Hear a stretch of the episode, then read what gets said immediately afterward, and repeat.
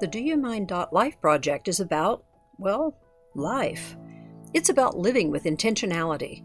It's about empowering and inspiring women to move through the world more creatively, unapologetically, boldly. It's about inviting women into larger, deeper conversations. It's about you.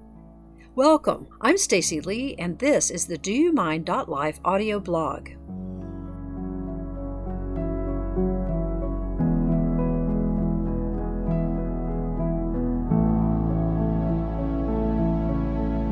Theme for July is time. July 15th, 2019, Down the Rabbit Hole.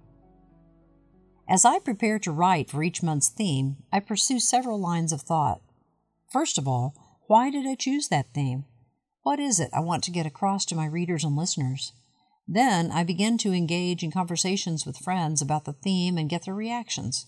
I begin to notice how the theme fits into whatever I'm reading, viewing, or hearing. And most often, I Google it, getting pulled back into the information vortex and losing hours and hours in my pursuit of whatever white rabbit I'm following. So here's a riddle I came across I am everywhere, but I occupy no space. You can spend me, but you can't destroy me or even change me, and there is never any more or less of me. Everyone knows me and uses me every day, but no one is able to define me. What am I? Of course, the answer is time. I learned all sorts of things about time as I went down the rabbit hole. First, I found Carlo Rovelli's book, The Order of Time, and wound up downloading the audiobook and listening in one sitting. It's only about four hours, and it's fascinating. Rovelli, called by Amazon the new Stephen Hawking, uses physics and literature to describe the nature of time, which, as it turns out, is not at all as we perceive it. I was fascinated to hear Rovelli's description of the relativity of time, how time moves more slowly as it nears a large mass. So, at altitude, time moves more quickly than at sea level. And in fact, every point in the universe has its own time. Whoa! This is mind boggling to me, and yet it validates my concept of squishy time, which I wrote last week. Our common perception of time is something like this definition from Wikipedia Time is the indefinite continued progress of existence and events that occur in apparently irreversible succession from the past through the present to the future. Rovelli refutes this notion, though, in his YouTube video. It's under an hour long and is definitely worth a listen. The link is in the program notes. Humans have tried to measure this quantity we call time for thousands of years. In fact, the oldest known calendar has recently been discovered in Aberdeenshire, Scotland, a Mesolithic monument built by hunter gatherers about 10,000 years ago. That's nearly 5,000 years earlier than previously discovered calendars in Mesopotamia. It aligns on the midwinter sunrise, meaning that people have been striving to mark time's passage for nearly 10 millennia. By contrast, the most modern and accurate timepiece is in Boulder, Colorado. Launched in April 2016, the NIST F2 will neither gain nor lose a second in 300 million years.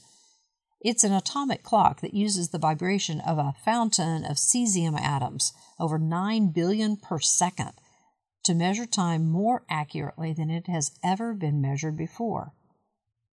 But considering what Rovelli says, is this world's most accurate clock actually just measuring the accurate intervals of time for only one specific point in the universe? Wouldn't an atomic second be different at sea level? Again, mind blown.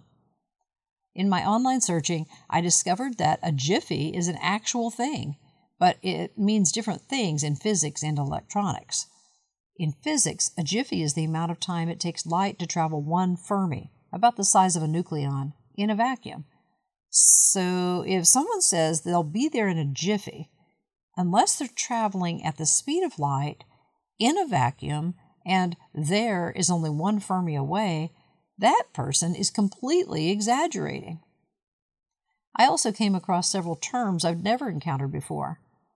I've heard of nanoseconds, but I had never heard of picoseconds, femtoseconds, zeptoseconds, or yoctoseconds. Okay, so just think of each one of those as a 1 divided by a 10 trailed by a boatload of zeros, and you'll be on the right track. Tiny, tiny fractions of seconds, and the tiniest of them all is the yoctosecond. Okay, unless you want to get into theoretical physics and talk about Planck time and chronons and things I have no business discussing because I'm already in way, way over my head.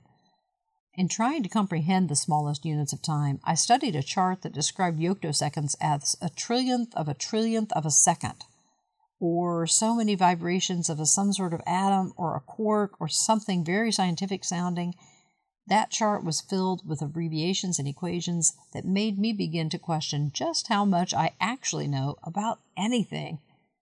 Until I saw the definition of a second the time it takes to say one Mississippi. Seriously? Then I went the other direction to find the longest unit of time, the super eon, which is composed of eons. An eon, according to vocabulary.com dictionary, is a really, really super long, impossible to measure length of time. Oh, well, okie dokie. Then a super eon, because it's made up of these, must be even more impossible to define. Can something even be more impossible? I wound up reading articles about time travel, about wormholes and black holes, about infinite cylinders and cosmic strings. It's all fascinating, but here is what I finally arrived at I can't wrap my mind around a super eon any more than I can conceive of a tiny yoctosecond. Just as I think I might have caught a glimpse of understanding of these measurements, that understanding darts around another corner and is once again beyond my reach. All I can ever really know is now. I live my entire life from one now to the next. What I think of as the past is only shadows and impressions we call memory and what appears to be the future is just mystery and speculation. And yet, like most people, I tend to live most of my life in the past or future. I grasp pleasant memories and try to relive those cherished moments, or I look back with regret and try to improve upon the past.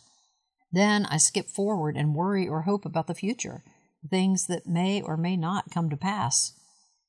As I time travel in my own mind into the past or future, I remove myself from being fully present in the now. I'm gentle with myself about this fact, though, because I know that even the most dedicated monks still struggle with living in the present moment, and that thoughts of past or future events meander through every meditator's mind. I am gentle when I discover myself living in the past. I simply notice it, label it, ah, memory. Ask it what it wants of me, and then let it go. Well, this is what I do when I notice. But living in any time other than the present is such a habit, it's quite impossible to live in the now all the time. Even as I read this to you, I am aware of my deadline, the future, and refer back to what I've written, the past. I'm writing of the now, but I'm not in the now. Uh, gently, gently. It's a practice. And so now I say to you, dear listener, until next time, Stacy. P.S. If you've enjoyed listening to this podcast, please like and subscribe on your favorite podcast app. Then go to www.doyoumind.life to become a member of our community. With your paid membership, you'll receive a monthly membership box filled with materials to help you connect with the themes and with the Do You Mind community. Thanks for listening. We're so glad you're here.